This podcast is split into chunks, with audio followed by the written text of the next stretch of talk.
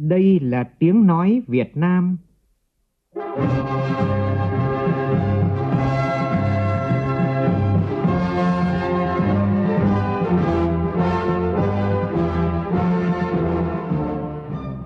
là tiếng nói Việt Nam, phát thanh từ Hà Nội, thủ đô nước Cộng hòa xã hội chủ nghĩa Việt Nam.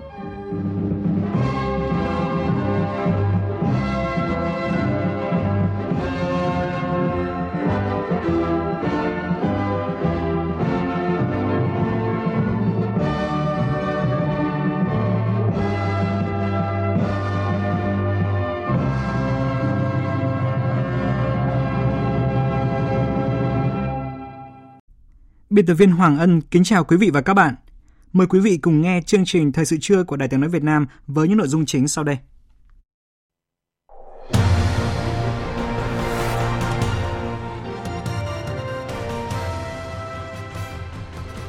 Tăng trưởng tổng sản phẩm trong nước GDP quý 3 của cả nước đạt 5,33% so với cùng kỳ năm ngoái, với xu hướng tích cực hơn tiếp tục được duy trì và ngày càng rõ nét.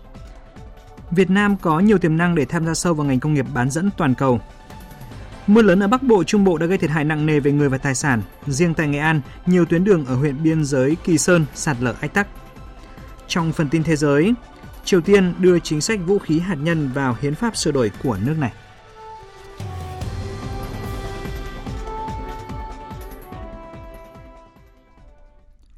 Bây giờ là nội dung chi tiết.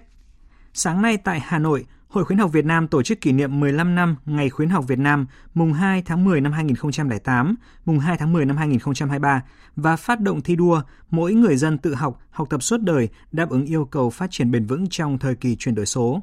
Phó Thủ tướng Trần Hồng Hà tới dự. Tin của phóng viên Phương Thoa. 15 năm qua, bức tranh khuyến học ngày càng rực rỡ bởi những thành công của phong trào khuyến học, khuyến tài không ngừng phát triển. Năm sau cao hơn năm trước – tổ chức hội khuyến học đã phủ kín các xã, phường, thị trấn và tổ dân phố, thôn, ấp với hơn 26 triệu hội viên. Có nhiều tỉnh, hội viên hội khuyến học là đảng viên chiếm tỷ lệ 80%. Chủ tịch Hội khuyến học Việt Nam Nguyễn Thị Doan cho biết, quan điểm trong công tác khuyến học, khuyến tài, xây dựng xã hội học tập là sự phát triển bền vững của đất nước, phải bằng tri thức thông qua việc đẩy mạnh hoạt động giáo dục và đào tạo, khoa học và công nghệ, trong đó tinh thần tự học, học tập thường xuyên, học tập suốt đời của mỗi công dân được coi trọng là nhân tố quyết định của mọi thành công. Hiện nay, các cấp hội đang nỗ lực triển khai các mô hình học tập, nòng cốt là mô hình công dân học tập theo quyết định của Thủ tướng Chính phủ. Thực hiện tốt mô hình này, đất nước ta sẽ có nguồn nhân lực chất lượng cao, thực hiện tốt các mô hình học tập. Chúng ta sẽ có xã hội học tập, đất nước ta sẽ phát triển bền vững, đi lên bằng trí thức, bằng sức sáng tạo của toàn thể nhân dân Việt Nam anh hùng. Năm nay, Hội khuyến học Việt Nam phát động thi đua mỗi người dân tự học, học tập suốt đời, đáp ứng yêu cầu phát triển bền vững trong thời kỳ chuyển đổi số. Biểu dương Hội khuyến học Việt Nam đã nỗ lực trong giữ ngọn lửa tinh thần học tập trong toàn dân suốt thời gian qua, Phó Thủ tướng Trần Hồng Hà nhấn mạnh, để đất nước hùng cường thì tài nguyên con người là quan trọng nhất. Với dấu mốc chuyển đổi số, chuyển đổi xanh, rất cần đẩy mạnh việc tự học, học tập ở mỗi công dân, đặc biệt là việc phổ cập kiến thức khoa học, công nghệ thông tin, Việt Nam có nhiều tiềm năng để tham gia sâu vào ngành công nghiệp bán dẫn toàn cầu. Đây là khẳng định của các chuyên gia trong nước và quốc tế tham dự hội nghị thượng đỉnh kinh doanh Việt Nam 2023 tại Hà Nội. Sự kiện do Hiệp hội Bán dẫn Đông Nam Á phối hợp với Trung tâm Đổi mới sáng tạo quốc gia, Bộ Kế hoạch và Đầu tư, Cục Công nghiệp Công nghệ Thông tin Truyền thông, Bộ Thông tin và Truyền thông tổ chức sáng nay. Phóng viên Thu Trang thông tin. Sự kiện nhằm khai phá tiềm năng số hóa, thúc đẩy và phát triển doanh nghiệp số nói riêng, doanh nghiệp ngành điện tử và bán dẫn tại Việt Nam – Tại sự kiện, một số liệu được Hiệp hội Bán dẫn Đông Nam Á công bố cho thấy doanh thu ngành sản xuất chip toàn cầu năm 2022 tăng khoảng 1,2% so với cùng kỳ năm 2021, đạt 601,7 tỷ đô la. Dự báo, thị trường bán dẫn thế giới có quy mô khoảng 1.400 tỷ đô la vào năm 2029. Có nghĩa, Việt Nam có cơ hội chiếm lĩnh tỷ đô la khi tham gia sâu vào chuỗi cung ứng này. Bộ trưởng Bộ Kế hoạch và Đầu tư Nguyễn Chí Dũng chỉ rõ. Việt Nam có đủ điều kiện và yếu tố cần thiết để phát triển ngành công nghiệp bán dẫn cái hệ thống chính trị ổn định, vị trí địa lý thuận lợi và đặc biệt là chính phủ Việt Nam thì rất quan tâm cái việc đẩy mạnh hợp tác đầu tư phát triển ngành bán dẫn ở Việt Nam. Thứ hai là Việt Nam có một cái lực lượng lao động hết sức dồi dào trong cái lĩnh vực uh, kỹ thuật và công nghệ phù hợp với cả cái ngành bán dẫn. Có những đơn vị nghiên cứu, đào tạo uy tín ở trong lĩnh vực. Thứ ba là Việt Nam đã và đang thu hút ngày càng nhiều các cái tập đoàn lớn trong ngành bán dẫn của Hoa Kỳ, Hàn Quốc và Đài Loan. Thứ tư thì Việt Nam cũng đã đang và xây dựng nhiều các cái cơ chế trên lĩnh vực công nghệ cao được áp dụng những ưu đãi cao nhất. Thứ năm thành lập trung tâm đổi mới sáng tạo quốc gia và ba cái khu công nghệ cao sẵn sàng đón các nhà đầu tư ngành bán dẫn với các cơ chế ưu đãi cao. Thực tế, Việt Nam đã và đang là một điểm đến hấp dẫn các nhà sản xuất bán dẫn hàng đầu thế giới của Mỹ, Hàn Quốc như Intel, Samsung. Những dự án từ hàng trăm triệu đến hàng tỷ đô la đang tiếp tục được các ông lớn ngành bán dẫn đầu tư vào Việt Nam, xây dựng nhà máy, mở rộng sản xuất. Tuy nhiên, từ cấp vĩ mô cho đến cộng đồng doanh nghiệp cần quan tâm nhiều vấn đề lớn như nâng cao chất lượng nguồn nhân lực, thu hút kiều bào ngành điện tử bán dẫn, thu hút FDI chất lượng và thúc đẩy đổi mới sáng tạo mạnh mẽ hơn thì mới có khả năng tham gia sâu hơn vào hệ sinh thái bán dẫn toàn cầu. Số liệu mới công bố từ Tổng cục Thống kê cho biết tổng sản phẩm trong nước GDP quý 3 của Việt Nam tăng 5,33% so với cùng kỳ năm trước. Tính chung 9 tháng năm nay, GDP tăng 4,24% so với cùng kỳ năm trước. Mức tăng GDP quý 3 cho thấy đà phục hồi của kinh tế Việt Nam khi mức GDP quý sau tăng cao hơn so với quý trước. Phóng viên Bá Toàn thông tin. Số liệu Tổng cục Thống kê vừa công bố sáng nay cho thấy GDP quý 3 năm nay ước tính tăng 5,33% so với cùng kỳ năm trước. Tính chung 9 tháng năm nay, GDP tăng 4,24% so với cùng kỳ năm trước, chỉ cao hơn tốc độ tăng 2,19% và 1,57% của 9 tháng các năm 2020 và 2021 trong giai đoạn 2011-2023. Phân tích cụ thể về từng khu vực kinh tế, Tổng cục Thống kê cho biết trong quý 3 năm nay, tổng mức bán lẻ hàng hóa và doanh thu dịch vụ tiêu dùng tăng 7,3% so với cùng kỳ năm trước. Tính chung 9 tháng năm nay, tổng mức bán lẻ hàng hóa và doanh thu dịch vụ tiêu dùng theo giá hiện hành tăng 9,7% so với cùng kỳ năm trước. Điều này cho thấy tổng cầu trong nền kinh tế tiếp tục có xuống phục hồi. Theo báo cáo của Tổng cục Thống kê, chỉ số giá tiêu dùng CPI tháng 9 năm 2023 tăng 1,08% so với tháng trước. Tính chung 9 tháng năm nay, CPI tăng 3,16% so với cùng kỳ năm trước, lạm phát cơ bản tăng 4,49%. Dự báo về tình lạm phát năm 2023, bà Nguyễn Thu Oanh, vụ trưởng vụ thống kê giá, Tổng cục Thống kê cho biết. Từ giờ cho đến cuối năm là chúng ta có thể yên tâm với cái việc là sẽ đạt được cái mục tiêu mà Quốc hội đề ra cho năm nay. Còn về giải pháp nhằm kiểm soát lạm phát trong những tháng cuối năm thì Tổng cục Thống kê cũng kiến nghị thứ nhất là chính phủ và các bộ ngành địa phương phải theo dõi chặt chẽ diễn biến giá cả của thế giới để kịp thời cảnh báo các cái nguy cơ mà nó có khả năng tác động vào lạm phát của Việt Nam. Cái giải pháp thứ hai đó là các bộ ngành và địa phương phải chuẩn bị đầy đủ các nguồn hàng để làm sao mà đáp ứng kịp thời nhu cầu của người dân, nhất là các cái mặt hàng về lương thực thực phẩm, các cái hàng hóa và dịch vụ thiết yếu. Và thứ ba nữa là cần phải kiểm soát giá nguyên nhiên vật liệu đầu vào. Hiện nay chúng ta vẫn phải nhập khẩu rất là nhiều các cái nguyên nhiên vật liệu để phục vụ cho sản xuất và phải hướng tới là tăng cường sử dụng các cái nguyên nhiên vật liệu ở trong nước thay thế cho nguồn nhập khẩu. Về tình hình hoạt động của doanh nghiệp trong 9 tháng qua, bà Phí Thị Hương Nga, vụ trưởng vụ thống kê công nghiệp và xây dựng, Tổng cục Thống kê cho biết. Số doanh nghiệp gia nhập và tái gia nhập thị trường trong 9 tháng đầu năm thì cũng là cái mức mà doanh nghiệp gia nhập và tái gia nhập ừ, thị trường trong 9 tháng cao nhất từ trước đến nay.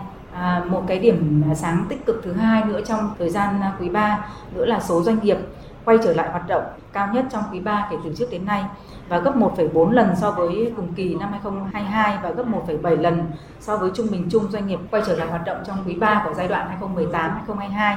Và một cái điểm sáng tích cực thứ ba nữa đối với doanh nghiệp, tỷ lệ doanh nghiệp giải thể trong tổng số doanh nghiệp rút lui khỏi thị trường trong 9 tháng đầu năm thì có xu hướng giảm dần kể từ năm 2019 đến nay. Tỉnh Quảng Ngãi đang xây dựng chiến lược chuyển đổi số đến năm 2025, định hướng đến năm 2030. Phấn đấu đến năm 2025, kinh tế số của địa phương này chiếm 30% tổng sản phẩm trên địa bàn. Đó là hai trong số những mục tiêu mà tỉnh Quảng Ngãi nêu ra tại tuần lễ chuyển đổi số Quảng Ngãi 2023 lần thứ nhất năm nay. Tin của phóng viên Thành Long tại miền Trung.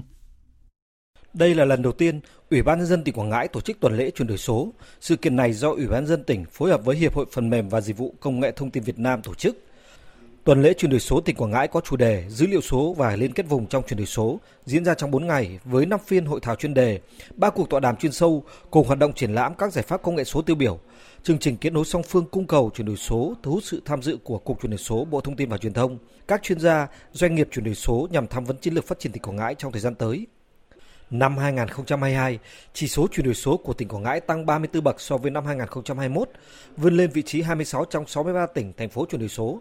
Trong ba trụ cột chuyển đổi số cấp tỉnh là chính quyền số, kinh tế số, xã hội số, tỉnh Quảng Ngãi xếp thứ 17 về chính quyền số và kinh tế số, đứng thứ 15 về xã hội số.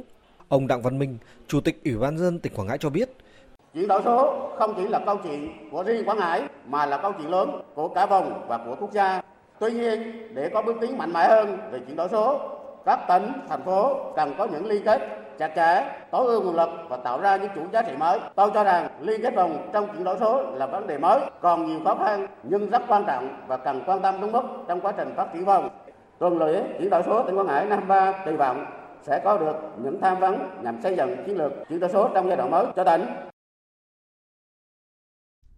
Theo Ủy ban Nhân dân tỉnh Bến Tre, hiện tỉnh đang trình Bộ Kế hoạch và Đầu tư, Bộ Tài chính đề xuất dự án xây dựng tuyến đường bộ ven biển kết nối tỉnh Bến Tre với tỉnh Tiền Giang và Trà Vinh. Dự án có tổng chiều dài hơn 25 km và tổng mức đầu tư hơn 7.900 tỷ đồng từ khoản vay hỗ trợ phát triển bền vững vùng đồng bằng sông Cửu Long thích ứng với biến đổi khí hậu và ngân sách tỉnh Bến Tre đối ứng. Khi hình thành thì đây sẽ là động lực quan trọng cho tỉnh Bến Tre phát triển trong thời gian tới. Ngoài ra, tuyến đường ven biển này khi hình thành sẽ góp phần phát triển hệ thống kết cấu hạ tầng giao thông theo hướng liên vùng, tăng cường khả năng vận chuyển, lưu thông hàng hóa khu vực ven biển, mở ra khả năng hội nhập về kinh tế giữa các vùng trong khu vực đồng bằng sông Cửu Long. Sáng nay, Đảng ủy khối các trường Đại học Cao đẳng Hà Nội, Viện Nghiên cứu Phát triển Kinh tế Xã hội Hà Nội chủ trì phối hợp với Trường Đại học Kinh tế Quốc dân tổ chức hội thảo khoa học định hướng quy hoạch thủ đô Hà Nội thời kỳ 2021-2030, tầm nhìn đến năm 2050. Tham dự hội thảo có khoảng 350 đại biểu đại diện cho các ủy ban của Quốc hội, các bộ ngành cơ quan trung ương và hơn 80 trường đại học cao đẳng, học viên tại Hà Nội. Phóng viên Minh Hường thông tin. Tại hội thảo, tham luận của các chuyên gia nhà khoa học, giảng viên các trường đại học cao đẳng, học viện tại Hà Nội tập trung góp ý các kết quả nghiên cứu bước đầu đối với quy hoạch thủ đô của Liên danh tư vấn lập quy hoạch thủ đô, đề xuất các ý tưởng quy hoạch, phát triển thủ đô, góp phần cụ thể hóa các nội dung gợi ý của đề cương định hướng quy hoạch thủ đô thời kỳ 2021-2030, tầm nhìn đến năm 2050 đã được Ban chấp hành Đảng bộ thành phố thông qua tháng 4 năm nay. Trong đó tập trung vào các vấn đề chính như phân tích đánh giá giá dự báo các yếu tố, điều kiện phát triển đặc thù của thủ đô Hà Nội, phân tích đánh giá thực trạng phát triển kinh tế xã hội, gợi ý định hướng quy hoạch thủ đô Hà Nội thời kỳ 2021-2030, tầm nhìn đến năm 2050. Giáo sư Phạm Văn Điển, hiệu trưởng trường Đại học Lâm nghiệp nêu ý kiến. Bản chất của quy hoạch là xác định hình hài của thủ đô vào những mốc thời gian và giải quyết được cái chênh lệch giữa cái bức tranh cần có ở từng thời điểm với bức tranh hiện có và từ đó đưa ra các giải pháp để thực hiện. Vì vậy mà chúng tôi đề nghị thêm trong đề cương này cần phải vạch ra những việc cần làm, cần đo tính để xác định ra được cái hình hài của thủ đô Hà Nội trong tương lai cũng như là xây dựng cái hệ thống tiêu chí để xác định thế nào là một cái bản quy hoạch tốt, bản quy hoạch đạt yêu cầu góp ý về các nội dung chi tiết của quy hoạch thủ đô Hà Nội, giáo sư Hoàng Văn Cường, Phó Hiệu trưởng Trường Đại học Kinh tế Quốc dân chỉ ra 5 điểm nghẽn chính làm cản trở quá trình phát triển của thủ đô Hà Nội cần phải được giải quyết như ô nhiễm môi trường, quy hoạch và tiêu chuẩn quy hoạch đô thị, về bộ máy và đội ngũ cán bộ, đặc biệt là vấn đề thể chế và hạ tầng đô thị. Cái mục tiêu của Hà Nội phải là văn hiến, văn minh và hiện đại. Và như vậy thì tất cả những yếu tố mà chúng ta thấy hiện nay ấy, như là nhà ở không đạt tiêu chuẩn, giao thông bị ờ, ùn tắc, những vấn đề về ngập lụt, những vấn đề về ô nhiễm môi trường. Rõ ràng đấy là những yếu tố mà chúng ta cần phải thay đổi để đạt được cái chuẩn của một cái đô thị là văn minh và đô thị hiện đại. Những cái tiêu chí về văn minh hiện đại nó sẽ là những cái cái thước đo để khi chúng ta đầu tư vấn đề giải quyết môi trường như thế nào, vấn đề giải quyết thay đổi cải tạo đô thị ra làm sao, vấn đề đầu tư hạ tầng ra sao và đặc biệt là chúng ta phải tạo ra những cái không gian cho sự phát triển đồng bộ của tất cả những cái yếu tố của thủ đô. Lao động công đoàn Lao động công đoàn Thưa quý vị, thời điểm này, Đại hội Công đoàn các tỉnh, thành phố, Công đoàn ngành trung ương và tương đương, Công đoàn Tổng Công ty trực thuộc Tổng Liên đoàn Lao động Việt Nam đang diễn ra. Đây là dịp để các đơn vị tiếp tục phát huy vai trò tiên phong khi nhân rộng những mô hình mới, cách làm hay trong việc chăm lo thiết thực đời sống vật chất tinh thần cho đoàn viên công nhân người lao động. Mời quý vị cùng nghe phản ánh của Thiên Lý về các hoạt động thiết thực của các cấp công đoàn tại Bình Dương trong nhiệm kỳ vừa qua. Trong 5 năm qua 2018-2023, công đoàn các cấp ở Bình Dương đã nỗ lực chăm lo đời sống vật chất, tinh thần cho đoàn viên người lao động. Kết quả đã có hơn 5 triệu lượt đoàn viên người lao động được hỗ trợ với tổng số tiền hơn 2.296 tỷ đồng từ nguồn tài chính công đoàn, ngân sách và vận động. Để hỗ trợ công nhân, năm 2020, Quỹ hỗ trợ công nhân lao động có hoàn cảnh đặc biệt khó khăn được thành lập và đến nay đã có 866 trường hợp là đoàn viên người lao động khó khăn, mắc bệnh hiểm nghèo, tai nạn lao động được hỗ trợ với số tiền trên 8,1 tỷ đồng. Trong nhiệm kỳ qua, Bình Dương là địa phương nóng số ca mắc Covid-19 nên để dập dịch, nhiều doanh nghiệp tạm ngưng sản xuất, công nhân phải ở yên trong nhà trọ. Lúc này, công đoàn đã thành lập đội hình tình nguyện với hơn 1.800 đoàn viên tham gia hỗ trợ dập dịch, vận động hơn 600 tấn hàng hóa hỗ trợ cho hàng trăm ngàn người lao động và người dân. Công đoàn cũng đã phối hợp đề xuất tỉnh ban hành các chính sách hỗ trợ tiền trọ, tiền lương thực, thực phẩm với số tiền 1.039 tỷ đồng, khẩn trương triển khai kịp thời các chính sách hỗ trợ của tổ chức công đoàn cho hàng chục ngàn đoàn viên người lao động bị ảnh hưởng bởi dịch bệnh COVID-19, bị giảm thời gian làm việc, chấm dứt hợp đồng lao động. Nhiệm kỳ qua, công đoàn các cấp đã tư vấn hỗ trợ pháp lý cho gần 20.000 lượt đoàn viên người lao động. Đại diện người lao động khởi kiện tranh chấp lao động cá nhân cho 39 người lao động về đòi nợ lương, nợ bảo hiểm xã hội và bồi thường do đơn phương chấm dứt hợp đồng lao động với số tiền bồi thường trên 1,7 tỷ đồng. Công đoàn các cấp đã khuyến khích đoàn viên người lao động phát huy tinh thần yêu nước, kết quả có hơn 15.000 đề tài nghiên cứu, sáng kiến, cải tiến được ứng dụng vào sản xuất công tác với giá trị làm lợi cho doanh nghiệp, đơn vị gần 980 tỷ đồng. Đánh giá hoạt động của Công đoàn Bình Dương, ông Nguyễn Đình Khang, Ủy viên Trung ương Đảng, Chủ tịch Tổng Liên đoàn Lao động Việt Nam cho rằng, Bình Dương là địa phương có số lượng đoàn viên công đoàn đông thứ hai cả nước, chủ yếu là người các tỉnh đến đây làm việc. Thời gian qua, công đoàn đã thực hiện tốt nhiệm vụ chăm lo, bảo vệ quyền, lợi ích hợp pháp cho đoàn viên công đoàn, công nhân. Ông Nguyễn Đình Khang cho biết, dự báo thời gian tới, số lượng công nhân sẽ tăng nên nhu cầu về nhà ở, nhà trẻ, trường học, cơ sở y tế, an ninh trật tự, môi trường sống là vấn đề cấp thiết. Các cấp công đoàn tỉnh Bình Dương cần chủ động nghiên cứu, tham mưu cho lãnh đạo tỉnh ban hành các chính sách hỗ trợ cho đoàn viên người lao động, nhất là các nhu cầu thiết yếu như là nhà ở, nhà trẻ, thiết chế văn hóa, thể thao, nơi khám chữa bệnh. Thường xuyên phối hợp với người sử dụng lao động, chăm lo lợi ích, bảo đảm quyền của người lao động, tham gia giải quyết những vấn đề bức xúc của công nhân lao động phát sinh ngay từ cơ sở, tích cực xây dựng quan hệ lao động hài hòa, ổn định, tiến bộ trong doanh nghiệp. Ông Nguyễn Văn Lợi, Bí thư tỉnh ủy Bình Dương nhấn mạnh, sau 27 năm Bình Dương đã chuyển mình vươn lên, trở thành một tỉnh phát triển, có tốc độ công nghiệp hóa, đô thị hóa cao trong vùng kinh tế trọng điểm phía Nam. Những thành tựu mà Bình Dương đạt được có sự đóng góp rất quan trọng và thiết thực của đoàn viên công đoàn, đội ngũ công nhân lao động. Ông lại nhấn mạnh, do ảnh hưởng tình hình thế giới nên sản xuất kinh doanh của doanh nghiệp tiếp tục gặp khó khăn, ảnh hưởng trực tiếp đến việc làm và thu nhập của người lao động. Ông đề nghị cả hệ thống chính trị, công đoàn các cấp và cộng đồng doanh nghiệp phải quan tâm thực hiện đúng, đủ, kịp thời các chính sách cho người lao động, đầu tư phát triển lĩnh vực văn hóa, y tế, giáo dục, hệ thống thiết chế văn hóa chất lượng cao để phục vụ người lao động và con em của người lao động một cách tốt nhất. Bình Dương đang phát triển theo hướng thông minh, hiện đại, do đó các cấp công đoàn phải chú trọng nâng cao trình độ tay nghề cho công nhân.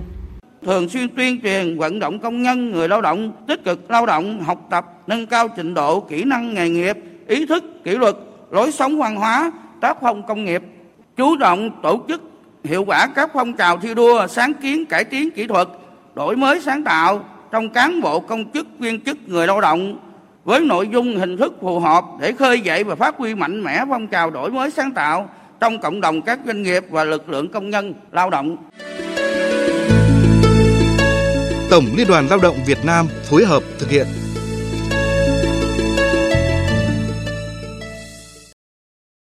Chuyển sang các tin đáng chú ý khác. Đại diện Cục Trẻ Em, Bộ Lao động Thương binh và Xã hội sáng nay cho biết, tính đến thời điểm này đã có gần 6 triệu trẻ em được tặng quà nhân dịp Tết Trung thu với số tiền hơn 370 tỷ đồng. Đây mới là con số tổng hợp từ báo cáo nhanh của 46 tỉnh thành phố gửi về Bộ Lao động Thương binh và Xã hội thông qua Cục Trẻ Em, đồng nghĩa với việc số tiền và quà tặng dành cho trẻ em dịp Tết Trung thu thực tế có thể còn lớn hơn nữa. Đặc biệt một số địa phương đã gắn kết các giá trị truyền thống của Tết Trung thu với các sự kiện quảng bá du lịch và các sản phẩm văn hóa ẩm thực đặc trưng, tổ chức chuỗi lễ hội và các không gian trải nghiệm Trung thu Việt Nam cho trẻ em và du khách. Dịp Trung thu này đến với Huế, du khách sẽ được đắm chìm trong không gian của Hội đèn lồng Huế 2023 và Trung thu Hoàng cung Cố đô Huế tại Phủ Nội vụ Đại Nội. Hàng ngàn đèn lồng rực rỡ, rực rỡ lung linh sắc màu trong không gian cổ kính, đưa người dân và du khách trải nghiệm không khí lễ hội Trung thu mang đậm nét văn hóa truyền thống Hoàng cung xưa. Mời quý vị và các bạn cùng phóng viên Vinh Thông trải nghiệm không gian Trung thu tại Cố đô Huế.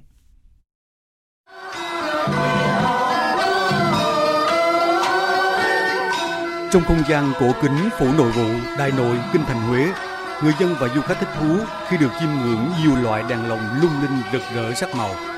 Những không gian trưng bày sắp xếp các mẫu đèn lồng truyền thống Huế, Việt Nam, Trung Quốc tạo ấn tượng tốt đẹp trong lòng du khách.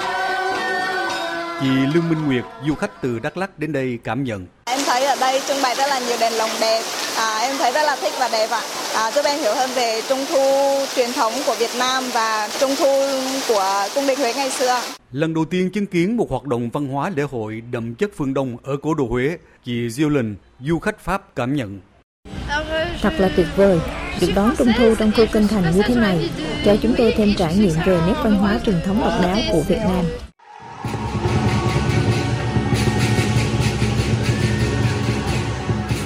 Không gian trưng bày ký ức trung thu của truyền Việt Nam với những mâm cổ trung thu truyền thống, những chiếc đèn lồng hình con thú cùng hàng trăm con tò he, con giống bột ngô nghĩnh mang đến cho người dân và du khách những hoài niệm về tuổi thơ đã qua. Anh Nguyễn Phi Trường ở xã Quảng Thọ, huyện Quảng Điền, tỉnh Thừa Thiên Huế cùng gia đình vui đón trung thu ở phủ nội vụ Đại Nội kinh thành Huế bày tỏ Dạ, thì khi mà bước vào đây thì ờ, em và vợ cùng ngoại bé là cảm nhận là rất là thích thú về những trải nghiệm từ ngoài cổng vào đây. Là cảm thấy có rất nhiều đơn lòng, rất đa dạng về kiểu cách và màu sắc, thì cả gợi lên cái cảm giác thích thú cho bé và làm cho chính bản thân của mình là gợi đến những kỳ ký ức từ hồi nhỏ về. Đó là ừ, như kiểu hồi xưa là mình trẻ trẻ rồi mình đan những cái đèn lồng mình lấy giấy, mình dán lại, rồi thắp nến vào trong mình sách đèn đi chơi.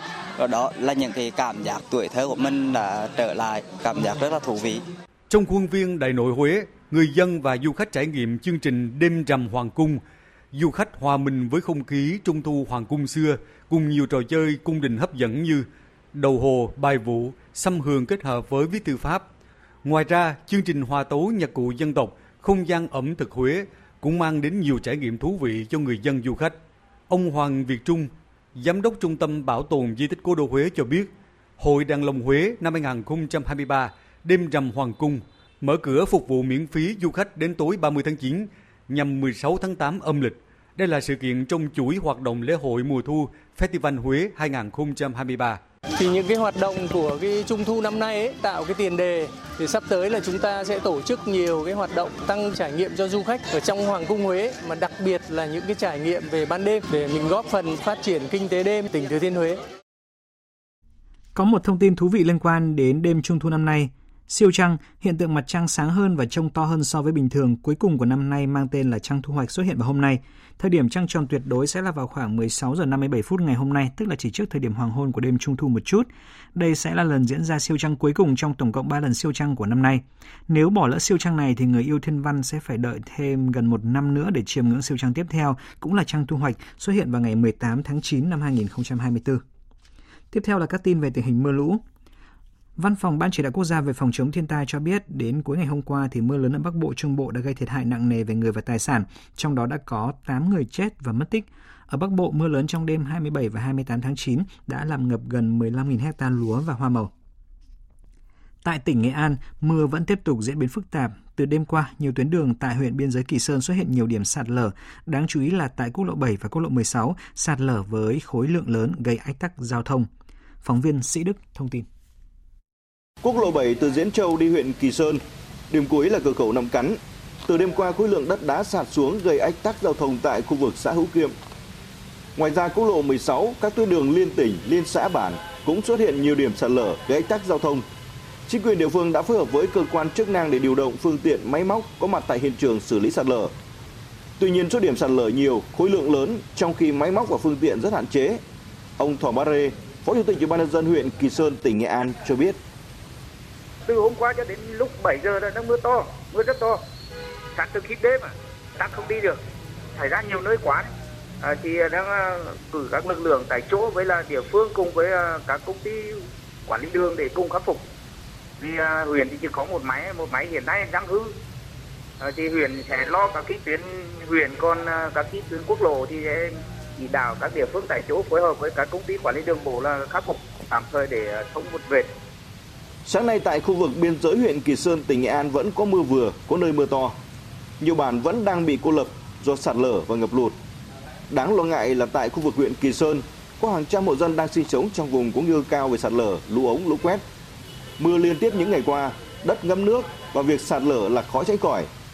Phòng giáo dục đào tạo huyện Kỳ Sơn đã phải linh động cho học sinh nghỉ học để đảm bảo an toàn. Ông Phạm Viết Phúc, quyền trưởng phòng giáo dục và đào tạo huyện Kỳ Sơn cho biết cái này phải linh động ờ, có văn bản chỉ đạo đó khi nào phải cảm thấy an toàn thì tổ chức cho các cháu đến trường đó chứ là ngày hôm trước thì có hai ba hai trường là có chín nghỉ một số điểm lẻ một số điểm đến trường đó. Dạ, do nước mưa nên nước to nên xin ý kiến của huyện cho các cháu nghỉ. Tức là cả cái điểm lẻ đó còn ở cái chính thì bán trụ thì các các trường vẫn hoạt động dạy học giáo viên đi lại thì ờ, cái số giáo viên họ mà về nhà không qua được thì nhà trường bố trí người dạy tháng ờ, bởi vì không qua phụ được Tại tâm lũ huyện Quỳ Châu từ tối qua đến sáng nay, mưa vẫn tiếp diễn, khó khăn cho việc khắc phục. Tỉnh Nghệ An có hơn 1.000 hồ đập, trong đó nhiều hồ đã đầy nước, xuống cấp, mất an toàn. Cơ quan chức năng đã kiểm tra giả soát, sẵn sàng phương án đảm bảo an toàn, đặc biệt là các công trình đang thi công hoặc là bị hư hỏng, đầy nước. Bố trí lực lượng, vật tư, phương tiện kịp thời để triển khai cứu hộ, cứu nạn và khắc phục sự cố đê điều, hồ đập, sạt lở. Cũng theo tin của phóng viên Sĩ Đức, đến thời điểm này tỉnh Thanh Hóa có 3 người mất tích do mưa lũ. Sau một thời gian nỗ lực tìm kiếm, lực lượng chức năng và người dân địa phương đã tìm thấy thi thể của hai nạn nhân. Trước đó, thông tin từ Sở Giao thông Vận tải Thanh Hóa cho biết, do ảnh hưởng của áp thấp nhiệt đới, trên địa bàn tỉnh xuất hiện mưa lớn gây ngập lụt, sạt và sói lở nhiều tuyến quốc lộ và tỉnh lộ. Đáng chú ý là đê sông Bưởi, địa phận huyện Thạch Thành bị sạt lở nhiều điểm, gây nguy hiểm cho người dân khu vực này. Và tiếp ngay sau đây, trước khi đến với phần tin thế giới, chúng tôi xin gửi đến quý vị những thông tin thời tiết. Trung tâm Dự báo Khí tượng Thủy văn Quốc gia cho biết, đêm hôm qua và sáng nay, ở khu vực Bắc Trung Bộ đã có mưa vừa, mưa to, có nơi mưa rất to và rông. Dự báo hôm nay ở khu vực Quảng Ninh, Bắc Trung Bộ có mưa rào và rông, cục bộ có mưa to với lượng mưa từ 10 đến 30 mm, có nơi trên 50 mm. Mưa có khả năng duy trì hết ngày hôm nay và giảm mạnh, mức nhiệt toàn miền mát mẻ, không nơi nào vượt quá 31 độ C. Còn đối với Trung Bộ, mưa lớn cục bộ ở Thanh Hóa với lượng mưa trên 100 mm, các nơi khác ở phía Bắc Trung Bộ giải rác vào chiều tối và đêm ở Tây Nguyên và Nam Bộ có mưa rào và rông, cục bộ có mưa to với lượng mưa từ 20 đến 40 mm, có nơi trên 60 mm. Trong mưa rông có khả năng xảy ra lốc, xét, mưa đá và gió giật mạnh. Mưa to cục bộ có khả năng gây tình trạng ngập úng tại các khu vực trũng thấp và nguy cơ xảy ra lũ quét, sạt lở đất tại các khu vực vùng núi. Xin chuyển sang phần tin thế giới. Sau hai ngày làm việc, Hội nghị Nhân dân tối cao khóa 14 của Triều Tiên đã nhất trí thông qua việc sửa đổi hiến pháp, trong đó đưa chính sách vũ khí hạt nhân vào hiến pháp nước này và nhà lãnh đạo Triều Tiên Kim Jong-un tuyên bố sẽ đẩy nhanh việc sản xuất vũ khí hạt nhân để bảo quyền để bảo vệ quyền sinh tồn và phát triển đất nước, ngăn chặn chiến tranh, duy trì hòa bình ổn định trong khu vực và thế giới. Tuấn Đạt, phóng viên thường trú Đại tiếng nước Việt Nam tại Bắc Kinh đưa tin. Hiến pháp sửa đổi của Triều Tiên quy định với tư cách là một quốc gia có vũ khí hạt nhân để bảo vệ quyền sinh tồn và phát triển đất nước, ngăn chặn chiến tranh, duy trì hòa bình, ổn định trong khu vực và thế giới, thúc đẩy phát triển và nâng cấp vũ khí hạt nhân. Trong bài phát biểu, ông Kim Jong Un nhấn mạnh, chính sách xây dựng lực lượng vũ khí hạt nhân của Triều Tiên đã trở thành luật cơ bản lâu dài của quốc gia, không ai được phép xem thường. Cần thiết phải thúc đẩy tăng sản lượng vũ khí hạt nhân, tìm cách đa dạng hóa phương pháp tấn công hạt nhân, đồng thời triển khai lực lượng hạt nhân ở các quân chủng khác nhau. Ông Kim Jong Un cũng lên tiếng cáo buộc Liên minh quân sự Mỹ, Nhật Bản và Hàn Quốc đã gây ra tình hình bất ổn trên bán đảo Triều Tiên. Theo phân tích của các chuyên gia, việc đưa chính sách hạt nhân và hiến pháp là một động thái mang tính biểu tượng cho thấy Triều Tiên có ý định sở hữu lực lượng hạt nhân lâu dài và sẽ không đàm phán về vấn đề này chiến tranh lạnh mới ở Đông Bắc Á và căng thẳng quân sự trên bán đảo Triều Tiên sẽ gia tăng. Điều này sẽ khiến triển vọng phi hạt nhân hóa trên bán đảo Triều Tiên ngày càng trở nên khó khăn hơn. Phát biểu tại buổi chiêu đãi kỷ niệm 74 năm Quốc khánh Trung Quốc vào tối qua, Chủ tịch Tập Cận Bình nhấn mạnh, mặc dù còn phải đối mặt với nhiều rủi ro thách thức, nhưng Trung Quốc cần hóa giải hiệu quả các rủi ro lớn, phấn đấu đạt được mục tiêu phát triển kinh tế xã hội trong năm nay. Bích Thuận, phóng viên Đài tiếng nói Việt Nam thường trú tại Bắc Kinh đưa tin. Trong bài phát biểu của mình, Chủ tịch Trung Quốc Tập Cận Bình khẳng định, Trung Quốc vẫn phải đối mặt với nhiều rủi ro và thách thức trên chặng đường phía trước. Theo ông, năm nay là năm đầu tiên thực hiện tinh thần Đại hội 20 của Đảng Cộng sản Trung Quốc. Nước này cần đẩy nhanh xây dựng cục diện phát triển mới, tập trung tăng cường điều tiết vĩ mô, mở rộng hiệu quả nhu cầu trong nước, khơi dậy sức sống của các chủ thể kinh doanh, không ngừng thúc đẩy sự cải thiện của các hoạt động kinh tế, tăng cường sức mạnh nội sinh và cải thiện liên tục kỳ vọng của xã hội, ngăn ngừa và hóa giải hiệu quả những rủi ro lớn, phấn đấu đạt được mục tiêu phát triển kinh tế xã hội trong cả năm. Trong vấn đề Đài Loan, Chủ tịch Trung Quốc tái khẳng định việc thực hiện mục tiêu thống nhất đất nước là khát vọng của nhân dân, xu thế của thời đại và tất yếu lịch sử, không có thế lực nào có thể ngăn cản. Philippines và Liên minh châu Âu nhấn mạnh cam kết vững chắc đối với quyền tự do hàng hải và hàng không ở Biển Đông, phù hợp với Công ước Liên Hợp Quốc về luật biển năm 1982 UNCLOS, đồng thời kêu gọi các nước kiềm chế sử dụng vũ lực gây bất ổn trong khu vực. Đây là thông báo của Bộ Ngoại giao Philippines đưa ra sau cuộc họp tiểu ban đầu tiên về hợp tác hàng hải Philippines Liên minh châu Âu diễn ra trong tuần qua tại Bruxelles, Bỉ. Phóng viên Phạm Hà, thường trú Đài tiếng nói Việt Nam, theo dõi khu vực ASEAN, thông tin. Philippines và Liên minh châu Âu nhất trí rằng các tranh chấp phải được giải quyết thông qua các biện pháp hòa bình phù hợp với luật pháp quốc tế, trong đó có Công ước Liên Hợp Quốc về luật biển năm 1982. Hai bên nhấn mạnh tầm quan trọng của việc phi quân sự hóa và tự kiềm chế trong hành động của các quốc gia. Tại cuộc họp, Philippines và Liên minh châu Âu cũng đưa ra các cam kết mới cải thiện hợp tác hàng hải song phương và tăng cường hợp tác thông qua các diễn đàn và tổ chức đa phương và khu vực, bao gồm ASEAN. Hai bên nhấn mạnh tầm quan trọng của việc tôn trọng chủ quyền, quyền chủ quyền và quyền tài phán của các quốc gia, cũng như các quyền về biển, phù hợp với luật pháp quốc tế, đặc biệt là Công ước Liên Hợp Quốc về luật biển năm 1982. Cả hai cam kết sẽ tăng cường đào tạo và diễn tập trong dự án tuyến đường hàng hải quan trọng Ấn Độ Dương-Thái Bình Dương nhằm tăng cường năng lực quản lý khủng hoảng của Philippines, đồng thời thảo luận về các lĩnh vực hợp tác khác trong lĩnh vực hàng hải như phát triển bền vững, quản trị đại dương và kết nối. Cuộc họp tiểu ban tiếp theo về hợp tác hàng hải theo thỏa thuận hợp tác và đối tác Philippines Liên minh châu Âu sẽ diễn ra tại Manila vào năm tới. Đức vừa tuyên bố mua hệ thống chống tên lửa Arrow 3 từ Israel với giá là 3 tỷ 500 triệu đô la Mỹ. Đây là hợp đồng mua bán thiết bị quân sự lớn nhất mà Israel từng ký kết cho đến thời điểm này. Anh Tuấn, phóng viên Đài, Đài tiếng nói Việt Nam thường trú tại Pháp, theo dõi khu vực Tây Âu, đưa tin. Đức trong giai đoạn tái vũ trang đã quyết định mua lá chắn tên lửa Arrow 3 nhằm mục đích đánh chặn các phương tiện trên bầu khí quyển với tầm bắn lên tới 2.400 km. Hệ thống này sẽ trở thành một phần quan trọng trong hệ thống phòng không của Liên minh châu Âu. Phát biểu tại lễ ký kết thỏa thuận thương mại ở Berlin, Bộ trưởng Quốc phòng Đức Boris Pistorius nhấn mạnh Chúng tôi đều nhất trí rằng hệ thống Arrow sẽ giúp lực lượng phòng không Đức phù hợp với tương lai. Đây là một trong những hệ thống tiên tiến hàng đầu, nếu không muốn nói là tốt nhất, và chúng tôi rất hài lòng vì điều đó. Chúng tôi đã ký biên bản ghi nhớ ngay sau các cuộc đàm phán tương đối ngắn. Dự kiến, Đức sẽ tiếp nhận hệ thống phòng thủ tên lửa Arrow 3 vào quý 4 năm 2025. Hệ thống Arrow 3 hiện đại hơn so với các phiên bản trước đó, được trang bị radar, bệ phóng và tên lửa dẫn đường có khả năng tiêu diệt các mục tiêu ngoài bầu khí quyển. Đây cũng là lần đầu tiên Arrow 3 được bán ra nước ngoài. Xung đột Nga-Ukraine chuẩn bị bước vào giai đoạn khắc nghiệt hơn. Ukraine đang hối thúc phương Tây hỗ trợ vũ khí khi mùa đông đang cận kề, trong khi Nga cũng có kế hoạch tăng mạnh chi tiêu quốc phòng năm tới. Tổng hợp của biên tập viên Đình Nam. Hôm qua, Tổng thống Ukraine Volodymyr Zelensky và giới chức quốc phòng nước này đã tiếp đón những vị khách quan trọng là Tổng thư ký NATO Jens Stoltenberg, Bộ trưởng Quốc phòng Pháp Sebastian và Bộ trưởng Quốc phòng Anh Grant Sharp. Tất cả các cuộc gặp đều thảo luận về việc tăng cường hỗ trợ vũ khí quân sự hiện đại cho Ukraine và hỗ trợ huấn luyện binh sĩ Ukraine sử dụng. Tổng thư ký Stoltenberg cho biết, NATO sẽ không chấp nhận việc tìm kiếm hòa bình cho cuộc xung đột Nga-Ukraine bằng mọi giá và NATO sẽ cùng Ukraine vượt qua mùa đông này. Hôm nay tôi có thể xác nhận rằng NATO hiện đã có các hợp đồng khung về số lượng đạn dược quan trọng trị giá 2,4 tỷ euro, bao gồm cả các đơn đặt hàng chắc chắn. Điều này bao gồm các loại vũ khí như pháo 155mm, tên lửa dẫn đường chống tăng và đạn dược cho xe tăng chiến đấu chủ lực. Điều này sẽ giúp đồng minh NATO bổ sung lại kho dự trữ, trong khi tiếp tục hỗ trợ được Ukraine.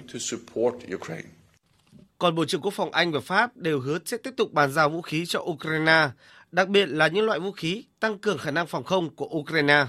Là quốc gia hỗ trợ Ukraine nhiều nhất, Bộ Quốc phòng Mỹ cũng đang thúc giục Quốc hội thông qua ngân sách hoạt động, trong đó lưu ý phần hỗ trợ cho Ukraine. Trong bối cảnh Ukraine ra sức tìm kiếm vũ khí quân sự từ phương Tây, thì Nga cũng có kế hoạch tăng chi tiêu quốc phòng năm 2024 lên gần 70%, tới 10,8 nghìn tỷ rúp, tương đương hơn 111 tỷ đô la Mỹ, chiếm 6% tổng sản phẩm quốc nội. Người phát ngôn Điện Kremlin Dmitry Peskov nhấn mạnh.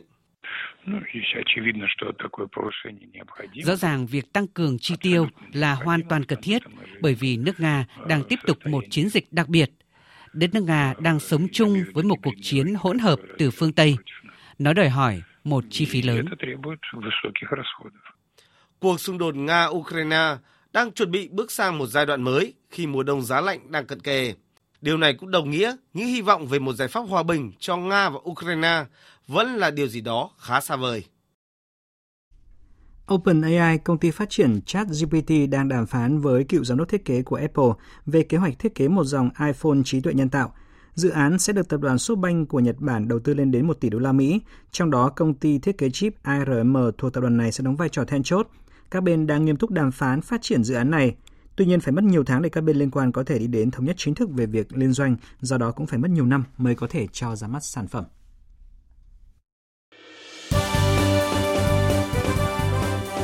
Thời sự tiếng nói Việt Nam Thông tin nhanh Bình luận sâu Tương tác đa chiều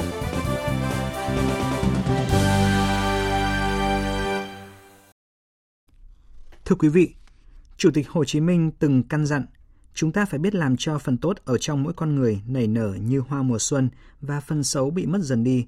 Đó là thái độ của người cách mạng. Để phần tốt, hay nói cách khác là khí chất, lòng nhiệt huyết vì cộng đồng cho mỗi con người nảy nở, phần xấu bị mất dần đi thì rất cần các tổ chức đảng giáo dục tư tưởng, đạo đức và phong cách cho mỗi cán bộ đảng viên theo tấm gương Hồ Chí Minh một cách thường xuyên, liên tục hơn nữa. Quan tâm khích lệ họ bằng cơ chế chính sách thiết thực phù hợp. Bên cạnh đó, mỗi cán bộ đảng viên cũng cần tự ý thức và tự giác thấm nhuần lý tưởng cách mạng để một lòng tận trung với đảng, tận hiếu với dân, tận tụy phục vụ Tổ quốc, phục vụ nhân dân. Đây là nội dung của bài cuối trong loạt bài Công tác phát triển đảng, bài học từ thực tiễn Sơn La với nhan đề Để cái tốt nảy nở như hoa mùa xuân. Mời quý vị và các bạn cùng nghe.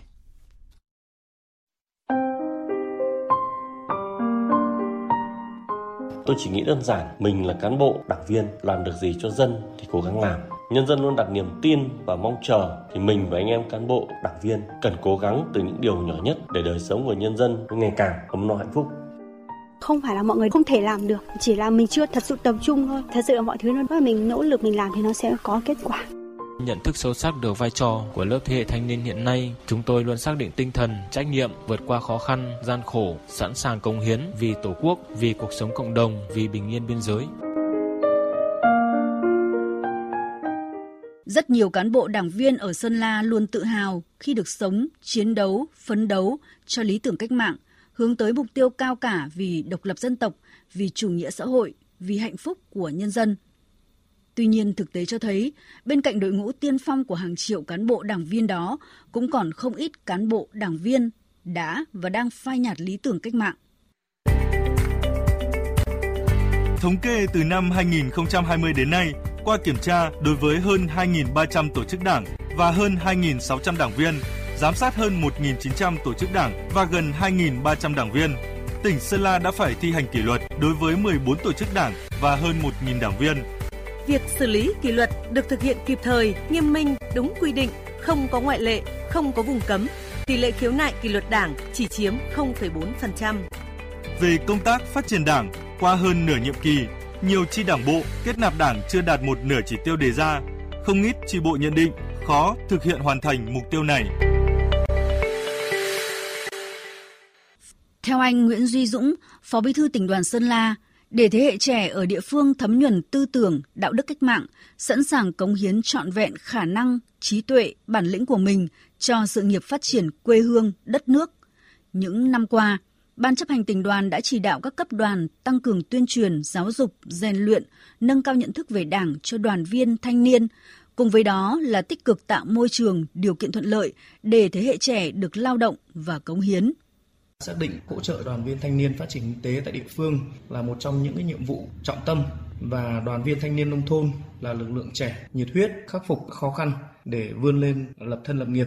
Thì ban thường vụ tỉnh đoàn đặc biệt quan tâm đến việc đào tạo, phát triển nguồn nhân lực đoàn viên thanh niên phát triển kinh tế tại địa phương. Cùng với đó thì cũng phối hợp với các trường đại học cao đẳng, các trường trung học phổ thông tập trung tuyên truyền tư vấn hướng nghiệp cho giới trẻ. Sau khi mà các bạn à, tốt nghiệp thì sẽ vươn lên làm giàu trên chính mảnh đất quê hương để lý tưởng cách mạng luôn là linh hồn sống, là ngọn đuốc soi đường cho cán bộ đảng viên, nhất là với đối tượng đoàn viên thanh niên, ngoài tuyên truyền, giáo dục, nâng cao nhận thức về Đảng, cần thiết phải có sự định hướng và chủ động đưa họ vào những nơi khó khăn, gian khổ để rèn luyện, thử thách, qua đó xây dựng, rèn luyện, nâng cao bản lĩnh chính trị và năng lực thực tiễn. Đây cũng là cách mà cấp ủy Đảng nhiều địa phương ở Sơn La đã đang chú trọng triển khai nhiều năm qua. Bà Phạm Thị Nhung, Phó Bí thư huyện ủy Mộc Châu và ông Nguyễn Đức Thuận, Bí thư huyện ủy Mường La Sơn La khẳng định ở huyện Mộc Châu thì chúng tôi đang làm tốt cái việc khởi nghiệp của đoàn viên thanh niên và từ cái câu chuyện khởi nghiệp đấy thì các bạn ấy cũng có những cái khát khao, cái mong muốn, cái nỗ lực để làm thế nào mà mình có thể sống được này, làm tốt được này, làm giàu được này ở chính cái đồng đất của mình, ở quê hương của mình. Thế mà từ cái đó thì mới lan tỏa thêm hoài bão và lý tưởng vào đảng. Tôi nghĩ phải lựa chọn công việc cho họ làm, tạo cái động lực cho người trẻ tiếp cận với lao động. Đó chính là cái giáo dục tư tưởng mà giáo dục thực tiễn cho thế hệ thanh niên. Ví dụ thanh niên chung tay cùng với chương trình làm lò đốt rác, rồi ờ, tham gia chương trình làm vườn hoa, chương trình cứng hóa đường nông thôn chẳng hạn. Thì tôi nghĩ rằng là đây là một cái giáo dục là thiết thực nhất, chứ giờ chúng ta không nói chung chung. Tuy nhiên, để có thể thu hút đông đảo quần chúng, đặc biệt là những người trẻ ưu tú tham gia vào hàng ngũ của mình, từ đó có cơ hội để thể hiện bản lĩnh, thổi bùng khát vọng phát triển – Đảng cũng phải làm mới, sửa đổi mình. Thực tế, một số quy định của Đảng hiện đang làm khó cho nhiều tổ chức Đảng và đảng viên rất cần được xem xét, sửa đổi. Theo ông Lia Cho, Bí thư Đảng ủy xã Triềng Công, huyện Mường La, Sơn La, cần có những quy định đặc thù hoặc những hướng dẫn phù hợp với văn hóa và phong tục tập quán của người vùng cao. Quy định của Đảng thì nó rất đúng rồi, nhưng mà đối với đồng bào dân tộc thiểu số ở vùng sâu vùng xa thì hầu như là tảo hôn. Cho nên là mong muốn là Đảng cũng nên có những cái chính sách đặc thù giúp đỡ tạo điều kiện đối với đồng bào dân tộc thiểu số ở vùng sâu vùng xa, tức là những cái cặp vợ chồng mà trẻ tuổi mà tảo hôn ấy thì người ta có mong muốn tha thiết vào Đảng thì cũng nên tạo điều kiện cho người ta để người ta đứng trong cái hàng của Đảng. Ông Lò Minh Hùng, Phó Bí thư Thường trực tỉnh ủy Sơn La cho biết, công tác xây dựng chỉnh đốn Đảng về hệ thống chính trị nói chung, phát triển đảng viên mới nói riêng luôn được tỉnh ủy Sơn La xác định là nhiệm vụ trọng tâm, xuyên suốt, triển khai thực hiện liên tục, đồng bộ với nhiều giải pháp quyết liệt. Chúng tôi tiếp tục là phát động các cái phong trào thi đua. Để qua các phong trào thi đua trong học tập, trong lao động, trong sản xuất thì sẽ phát hiện những cái điển hình có ý thức chấp hành tốt các chủ trương này, rồi là tích cực tham gia các hoạt động các phong trào này. Thế rồi là có ý chí phấn đấu vươn lên thì đấy là những cái đối tượng mà chúng tôi hướng tới để mà tiếp tục bồi dưỡng, giúp đỡ, tạo điều kiện để có đủ điều kiện đứng trong hàng ngũ của Đảng. Có thể nói, cùng với sự quan tâm vào cuộc một cách đồng bộ của các cấp ngành để phòng ngừa sự phai nhạt lý tưởng cách mạng, giảm sút niềm tin, đòi hỏi mỗi cán bộ, đảng viên, nhất là các đoàn viên thanh niên phải không ngừng tu dưỡng, rèn luyện đức hy sinh và phẩm chất đạo đức cách mạng. Bởi chỉ có lý tưởng cộng sản chủ nghĩa mới giúp thế hệ trẻ cống hiến trọn vẹn khả năng, trí tuệ, bản lĩnh của mình cho sự phát triển của đất nước, góp phần thúc đẩy và xây dựng đất nước Việt Nam hùng cường, theo mục tiêu nghị quyết Đại hội Đảng toàn quốc lần thứ 13 đã đề ra. Quý vị và các bạn vừa nghe bài cuối trong loạt bài Công tác phát triển Đảng, bài học từ thực tiễn Sơn La với nhan đề Để cái tốt nảy nở như hoa mùa xuân. Phần cuối của chương trình Thời sự trưa nay sẽ là trang tin đầu tư tài chính và những thông tin thể thao. Trang tin đầu tư tài chính Các biên tập viên Thành Trung và Hà Nho kính chào quý vị và các bạn. Thưa quý vị và các bạn, sáng nay giá vàng thế giới giảm 11,83 đô la Mỹ một ounce so với hôm qua, hiện đang được giao dịch ở mức 1.865,81 đô la Mỹ một ounce. Trong khi đó, giá vàng trong nước lại có sự tăng giảm trái chiều giữa các thương hiệu. Giá vàng miếng SJC tăng khoảng 50.000 đồng một lượng, đang được niêm yết ở mức mua vào là 68 triệu 150.000 đồng một lượng và bán ra là 68 triệu 870.000 đồng một lượng. Giá vàng dòng thăng long của công ty Bảo Tín Minh Châu đang được giao dịch ở mức mua vào là 56 triệu 330.000 đồng một lượng và bán ra là 57 triệu 230.000 đồng một lượng, giảm 150.000 đồng một lượng so với hôm qua. Sáng nay, Ngân hàng Nhà nước niêm yết tỷ giá trung tâm của đồng Việt Nam với đô la Mỹ ở mức 24.089 đồng một đô la, tăng 1 đồng so với hôm qua. Theo báo cáo của Tổng cục Thống kê, chỉ số giá tiêu dùng CPI bình quân quý 3 năm nay tăng 2,89% so với cùng kỳ năm ngoái. Tính chung 9 tháng năm nay, CPI tăng 3,16% so với cùng kỳ năm ngoái, lạm phát cơ bản tăng 4,49%. Chính phủ vừa trình Ủy ban Thường vụ Quốc hội xem xét quyết định cho phép tiếp tục triển khai chính sách hỗ trợ lãi suất 2% cho doanh nghiệp, hợp tác xã, hộ kinh doanh.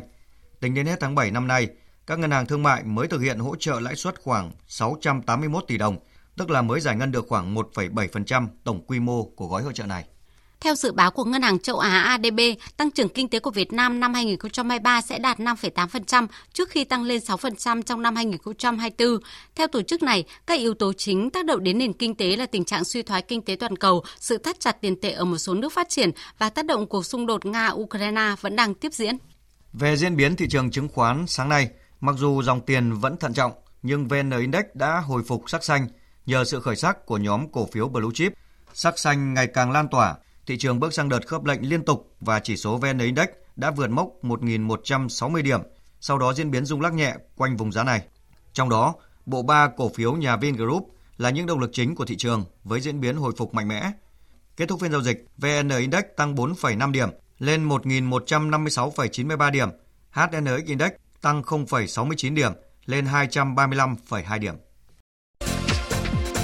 Đầu tư tài chính biến cơ hội thành hiện thực đầu tư tài chính biến cơ hội thành hiện thực. Thưa quý vị và các bạn, dòng tiền vẫn ở lại với thị trường chứng khoán. Đó là nhận định của các đại biểu tại tọa đàm Thị trường phục hồi và cơ hội mới với các doanh nghiệp Việt Nam do tạp chí điện tử Kinh tế chứng khoán Việt Nam vừa tổ chức tại thành phố Hồ Chí Minh. Phản ánh của phóng viên Lệ Hằng. Từ đầu năm đến nay, số lượng nhà đầu tư mở tài khoản chứng khoán mới lên đến 720.000. Chỉ tính riêng trong tháng 8 vừa qua đã có hơn 188.000 tài khoản mới, tăng 25% so với tháng 7. Đây là dấu hiệu cho thấy sự phục hồi của thị trường chứng khoán. Bà Nguyễn Thu Hằng, Tổng Giám đốc Công ty Chứng khoán VIG cho rằng chỉ số VN Index và tính thanh khoản trên thị trường chứng khoán đã tăng. Điều này thể hiện niềm tin của nhà đầu tư. Còn ông Nguyễn Hồng Điệp, Tổng Giám đốc Công ty Cổ phần VICK phân tích, chứng khoán đang vào chu kỳ giảm điểm. Đó là việc điều chỉnh bình thường của thị trường Việc phục hồi tăng trưởng của thị trường này phụ thuộc vào ba yếu tố, đó là chính sách vĩ mô, giá trị nội tại của thị trường và dòng vốn. Hiện nay việc hấp thu vốn của doanh nghiệp yếu, đầu tư vào bất động sản chưa ổn định, gửi tiết kiệm lãi suất chưa như kỳ vọng. Nếu nhà đầu tư có bán tài sản của mình thì dòng tiền vẫn ở lại với thị trường. Nếu như thị trường tạo một cái điểm ổn định hơn, vĩ mô tốt hơn và ngân hàng nhà nước sẽ dừng chuyện hút tiền về thị trường chứng khoán nó sẽ phản ứng lại theo một cái hướng tốt hơn mà có những cái dấu hiệu gãy đổ về uptrend trong trung hạn là điều rất khó. Xu hướng trung hạn của chúng ta từ nay đến hết năm 2023 và có thể kéo dài nửa đầu năm 2024 vẫn là xu hướng tăng trưởng. Sự tăng trưởng của thị trường chứng khoán liên quan đến mức tăng trưởng của nền kinh tế. Tiến sĩ Nguyễn Hữu Huân, Đại học Kinh tế Thành phố Hồ Chí Minh nhìn nhận chúng ta đang có nhiều cơ hội tăng trưởng cao và đang tập trung vào xuất khẩu. Tuy nhiên, theo tiến sĩ Nguyễn Hữu Huân, thời điểm này có những mục tiêu tăng trưởng kinh tế buộc phải đánh đổi. Vì vậy, chúng ta cần hy sinh một chút gì đó liên quan đến sự ổn định của tỷ giá để đẩy mạnh xuất khẩu. Ở thời điểm hiện tại và cái chính sách của chúng ta đang là cái chính sách là thúc đẩy xuất khẩu và xuất khẩu đang là động lực quan trọng cho cái sự tăng trưởng kinh tế thì chúng ta nên cân nhắc về cái việc là chấp nhận Việt Nam đồng giảm giá tương đối một phần nào đó so với đồng đô la để hỗ trợ cho xuất khẩu cũng như là hỗ trợ cho tăng trưởng vĩ mô về dài hạn.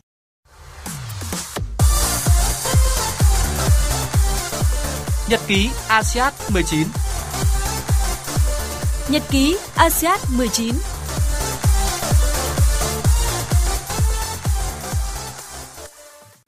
Thưa quý vị và các bạn, chiều qua 29 tháng 9, Bộ trưởng Bộ Văn hóa Thể thao và Du lịch Nguyễn Văn Hùng đã gửi thư động viên đoàn thể thao Việt Nam đang tranh tài ở ASEAN 19. Trong thư có đoạn Tôi rất vui mừng khi biết tin đoàn thể thao Việt Nam đã giành được huy chương vàng đầu tiên tại Đại hội thể thao lớn nhất châu lục ASEAN 19 đang diễn ra tại Hàng Châu, Trung Quốc. Thay mặt lãnh đạo Bộ Văn hóa Thể thao Du lịch, tôi nhiệt liệt biểu dương và gửi lời chúc mừng nồng nhiệt nhất tới đoàn thể thao Việt Nam. Hy vọng chiến thắng của các vận động viên nói chung, vận động viên Phạm Quang Huy sẽ là chất xúc tác thổi bùng lên ngọn lửa của niềm tin, khát vọng đối với mỗi thành viên đoàn thể thao Việt Nam là hành trang mang theo trong từng trận thi đấu để đoàn tiếp tục thi đấu tốt trong những ngày tiếp theo của đại hội. Sáng nay, ngày 29 tháng 9, đoàn thể thao Việt Nam tiếp tục tranh tài ở các môn bơi lội, bắn súng, bóng bàn. Tại môn bắn súng, ở nội dung chung kết 10 m súng hơi cá nhân, nữ xạ thủ Trịnh Thu Vinh chỉ đạt được 156,2 điểm, đứng thứ 6 trên tổng số 8 vận động viên. Ở các nội dung bơi lội, vận động viên Nguyễn Thúy Hiền và Nguyễn Thị Vân lần lượt xếp thứ 15 và 16 vòng loại 50m bơi bướm nên không thể tham dự vòng chung kết. Vận động viên Phạm Thanh Bảo đứng thứ 11 trong 26 vận động viên tham dự vòng loại 50m bơi ếch nam, do đó không thể góp mặt ở vòng sau. Kình ngư Nguyễn Huy Hoàng sau tấm huy chương đồng tại nội dung 800m bơi tự do nam tối ngày 28 tháng 9 tiếp tục tranh tài tại nội dung 400m bơi tự do. Ở nội dung này, Huy Hoàng xếp thứ 5 và tranh tài tại vòng chung kết diễn ra vào tối nay. Còn vào chiều hôm qua tại lượt trận cuối cùng của bảng D môn bóng đá nữ ASEAN 19, dù rất nỗ lực nhưng tuyển nữ Việt Nam đã để thua tuyển nữ Nhật Bản với tỷ số 0-7. Sau trận đấu, huấn luyện viên Mai Đức Trung chia sẻ. Chúng tôi cũng đã xác định trận đấu này ấy là một cái trận đấu rất gay go với chúng tôi. Chúng tôi biết trình độ Nhật Bản là là ở khu vực châu Á rất là tốt. Chúng tôi cũng đã chuẩn bị sẵn một cái tinh thần là đá phòng ngự phản công. Hôm nay đã đội hình 5-4-1 Thực tế hàng phòng ngự bị vỡ rất là nhiều. Cái thứ nhất là sức yếu, không kèm được người. Cái thứ hai là trình độ phải nói tiền đạo của Nhật di chuyển rất là tốt, đồng đều, cộng với kỹ thuật, chiến thuật rất là tốt. Trên là chúng tôi ờ, thua. Về nguyên nhân dẫn đến kết quả không được như mong đợi, huấn luyện viên trưởng đội tuyển nữ Việt Nam đánh giá. Có lẽ là đội tuyển bóng đá nữ Việt Nam chúng tôi uh, năm nay ấy, thi đấu rất là nhiều giải, liên tục từ tháng 3 đến bây giờ. Tức là nó liên tục với cái cơ thể của người phụ nữ Việt Nam chúng tôi thì phải nói là quá sức. Tôi tôi khẳng định như vậy. Là cũng có thể chúng tôi dồn sức quá vào ăn cắp tập trung vào đấy. Nhưng sau ăn cắp thì cái thể lực thể trạng nó xuống phong độ nó xuống. Lực lượng chúng tôi thiếu với kết quả này, đội tuyển nữ Việt Nam đã chính thức nói lời chia tay ASEAN 19. Cũng trong ngày 28 tháng 9, vận động viên thể dục dụng cụ Nguyễn Văn Khánh Phong đã xuất sắc đoạt huy chương bạc nội dung vòng treo nam. Chàng trai sinh năm 2002 chia sẻ sau khi giành được huy chương trong lần đầu tiên tham dự một kỳ Á vận hội. Nói đến bài mới này thì em luôn luôn nói mình tự nhận lòng mình là mình phải làm hết sức hết mình, không phải lo lắng về việc mình có làm được hay không được. Cho dù có thất bại thì đó cũng sẽ là một cái kinh nghiệm cho mình, nhưng mà may mắn sao hôm nay em lại vượt qua được cái nỗi sợ hãi của em. Khi mà nâng lên khoảng 2 phần 10 thì đó cũng là một cái vấn đề lớn cho các vận động viên dụng cụ. Nhưng mà em đã phải hy sinh một tháng ở bên Trung Quốc trao dồi thể lực và thậm chí là có thể dẫn đến chấn thương. Nhưng mà khi em tới đây rồi em luôn luôn mang sẵn tinh thần quyết tâm ý chí vượt qua. Đánh giá về thành tích thi đấu của Nguyễn Văn Khánh Phong huấn luyện viên Trương Tuấn Hiền tỏ rõ sự hài lòng à, hôm nay độ khó của Phong là cao hơn rất nhiều so với ờ, lần trước và Phong những năm tháng gần đây là Phong tập luyện rất là tiến bộ, phát huy rất tốt cái năng lực của Phong và chúng tôi rất là hy vọng là Phong còn tiếp tục phát huy tiếp để có thể là nâng cao độ khó và hoàn thành những điểm ờ, những bài tập tốt đẹp hơn. Với thành tích đạt được, Nguyễn Văn Khánh Phong đi vào lịch sử thể thao nước nhà khi trở thành nam vận động viên đầu tiên của thể dục dụng cụ Việt Nam đoạt được huy chương bạc tại một kỳ ASEAN. Chuyển qua những tin thể thao đáng chú ý khác, Sáng nay, huấn luyện viên Chusie đã công bố danh sách đội tuyển Việt Nam tập trung cho đợt FIFA Days tháng 10. Theo đó, huấn luyện viên người Pháp tiếp tục trao cơ hội cho nhiều gương mặt trẻ xuất sắc trong đợt hội quân lần này. Trong số 33 cầu thủ được huấn luyện viên Philippe Chusier lựa chọn, thì số lượng các cầu thủ trong độ tuổi U23 chiếm gần một nửa. Dự báo thời tiết Bắc Bộ và khu vực Hà Nội nhiều mây có mưa rào và rông vài nơi, riêng Quảng Ninh có mưa rào và rông, cục bộ có mưa to, gió đông đến đông bắc cấp 2, cấp 3. Trong mưa rông có khả năng xảy ra lốc, xét và gió giật mạnh, nhiệt độ từ 22 đến 31 độ. Khu vực từ Thanh Hóa đến Thừa Thiên Huế, phía Bắc nhiều mây, chiều có mưa rào rải rác và có nơi có rông, cục bộ có mưa to. đêm có mưa rào và rông vài nơi. Phía Nam có mây, có mưa rào và rông vài nơi. Riêng chiều tối có mưa rào và rông rải rác, gió nhẹ. Nhiệt độ từ 23 đến 33 độ. Khu vực từ Đà Nẵng đến Bình Thuận có mây, có mưa rào và rông vài nơi, riêng chiều tối và tối có mưa rào và rông rải rác. Phía Bắc gió nhẹ, phía Nam gió Tây đến Tây Nam cấp 2, cấp 3, nhiệt độ từ 23 đến 34 độ. Tây Nguyên và Nam Bộ có mây, có mưa rào và rông vài nơi. Chiều tối và đêm có mưa rào và rông rải rác. Cục bộ có mưa vừa, mưa to. Gió Tây Nam cấp 2, cấp 3. Trong mưa rông có khả năng xảy ra lốc, xét và gió giật mạnh. Nhiệt độ từ 20 đến 32 độ. Tiếp theo là dự báo thời tiết biển. Vịnh Bắc Bộ, vùng biển từ Quảng Trị đến Quảng Ngãi có mưa rào và rông rải rác. Trong mưa rông có khả năng xảy ra lốc xoáy và gió giật mạnh. Tầm nhìn xa trên 10 km, giảm xuống từ 4 đến 10 km trong mưa, gió Đông Bắc cấp 3, cấp 4. Vùng biển từ Bình Định đến Ninh Thuận, vùng biển từ Cà Mau đến Kiên Giang có mưa rào và rông vài nơi, tầm nhìn xa trên 10 km, gió Bắc đến Tây Bắc cấp 3, cấp 4. Vùng biển từ Bình Thuận đến Cà Mau, khu vực giữa và Nam Biển Đông có mưa rào rải rác và có nơi có rông. Trong mưa rông có khả năng xảy ra lốc xoáy và gió giật mạnh. Tầm nhìn xa trên 10 km, giảm xuống từ 4 đến 10 km trong mưa, gió Tây cấp 3, cấp 4.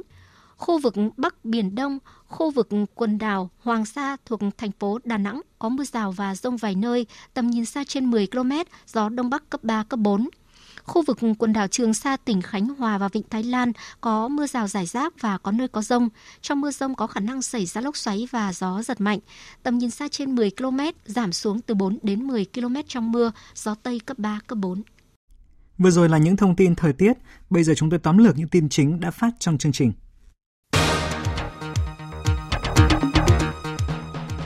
Tổng sản phẩm trong nước GDP quý 3 năm nay ước tính tăng 5,33% so với cùng kỳ năm trước. Mặc dù chỉ cao hơn tốc độ tăng của cùng kỳ các năm 2020 và 2021 trong giai đoạn 2011-2023, nhưng kết quả này cho thấy nền kinh tế vẫn giữ được xu hướng tích cực, quý sau cao hơn quý trước.